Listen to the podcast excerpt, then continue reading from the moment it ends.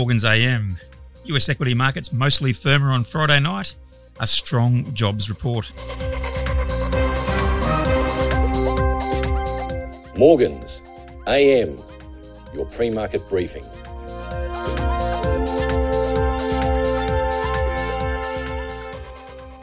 US equity markets were mostly firmer on Friday night. The Dow slipped 21 points or 0.1 of a percent, with declines in United Health Group, Home Depot, and 3M Co overshadowing solid gains for the likes of Goldman Sachs Group and Salesforce.com.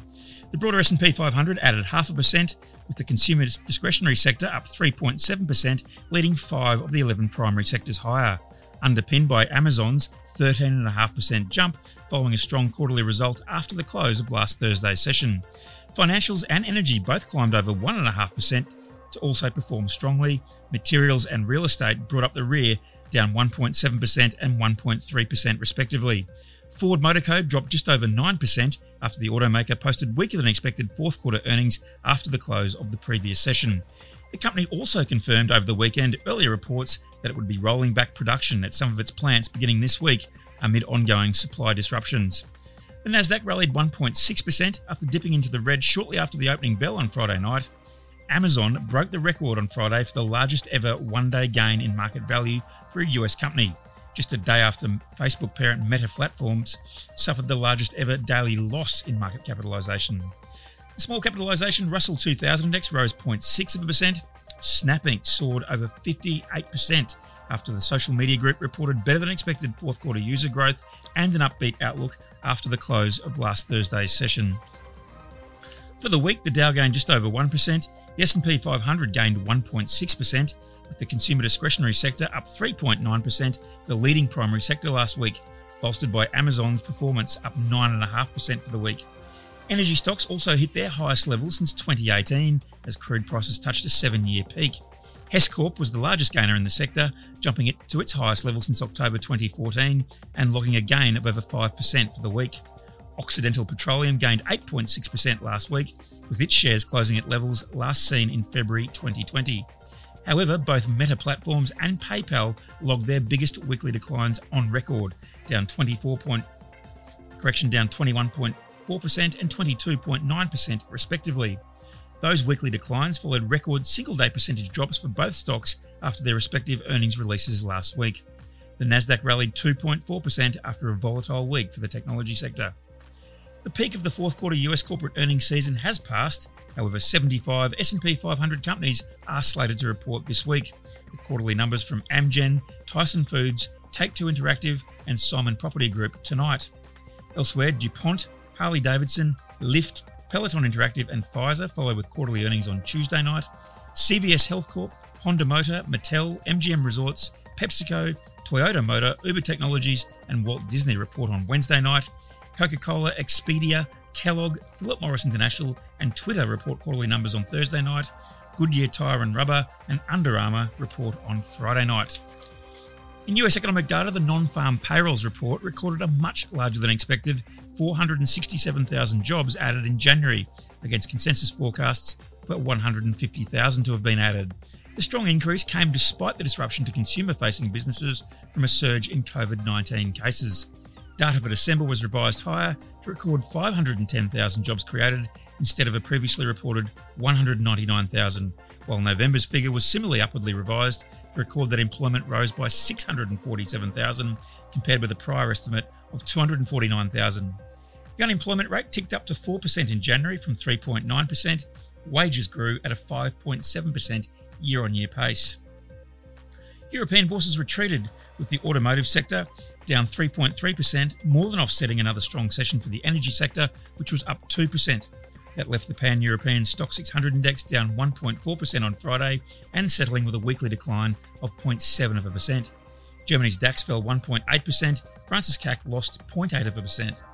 Sanofi fell 1.1% on Friday, despite the French drug maker posting upbeat quarterly numbers and saying it still expected its COVID 19 vaccine to win approval in the first quarter and help drive further earnings growth this year.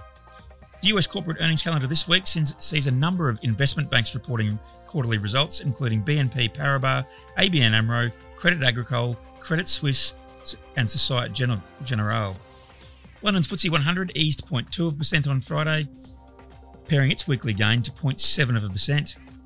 That fall get, came despite another strong performance from the energy heavyweights. Shell rose 3.9% a day after the oil giant posted better than expected fourth quarter profits. BP gained 3.4%. However, the major banks handed back some of the previous session's gains that came in the wake of the Bank of England's latest interest rate hike. Barclays fell 1.9%, Lloyds Banking Group lost 3.6%.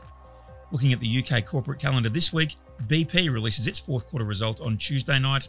GlaxoSmithKline and Unilever are among other notable companies slated to release full year results this week.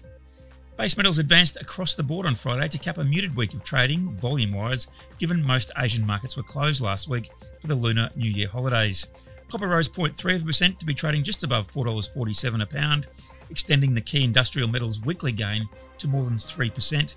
Elsewhere, nickel gained 0.6%, aluminium with a 0.9% rise, zinc up 0.4%.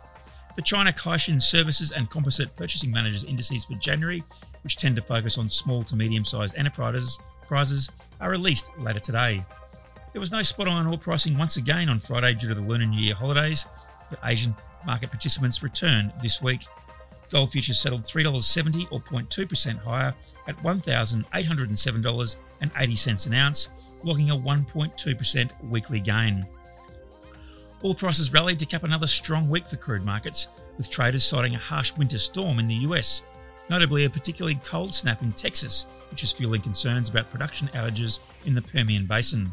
WTI gained $2.04 or 2.3% on Friday night to 92.31 a barrel, the highest settlement for a front month contract since the 29th of December 2014. The key US contract gained 6.3% for the week. Brent rose at $2.16 or 2.4% to 93.27 a barrel, logging a weekly rise of 5.4%. Saudi Arabia is planning to list more shares in Aramco and is targeting a stake sale of as much as 50 billion US dollars, according to a Wall Street Journal report on Friday. US Treasury yields climbed across the maturities in response to the non farm payrolls report. 10 year Treasury yields surged 10.5 basis points to 1.93%, a level last seen in late 2019. Fed fund traders increased the bets that the Federal Reserve would deliver a 50 basis point increase at its March monetary policy meeting following the January non farm payrolls report. The CME Fed Watch tool showed Fed funds futures reflected a 27% chance of a 50 basis point move, up from 14% last Thursday. Traders' attention now turns to the consumer price inflation figures for January on Thursday night. The Australian dollar is weaker, buying around 70.8 US cents. Final retail sales figures for December, the ANZ Job Advertisement Series for January, the TD Melbourne Institute Inflation Gauge for January, and the AI Group Services Index for January headline today's Australian economic calendar. This is general advice only, and we have not considered your needs or objectives.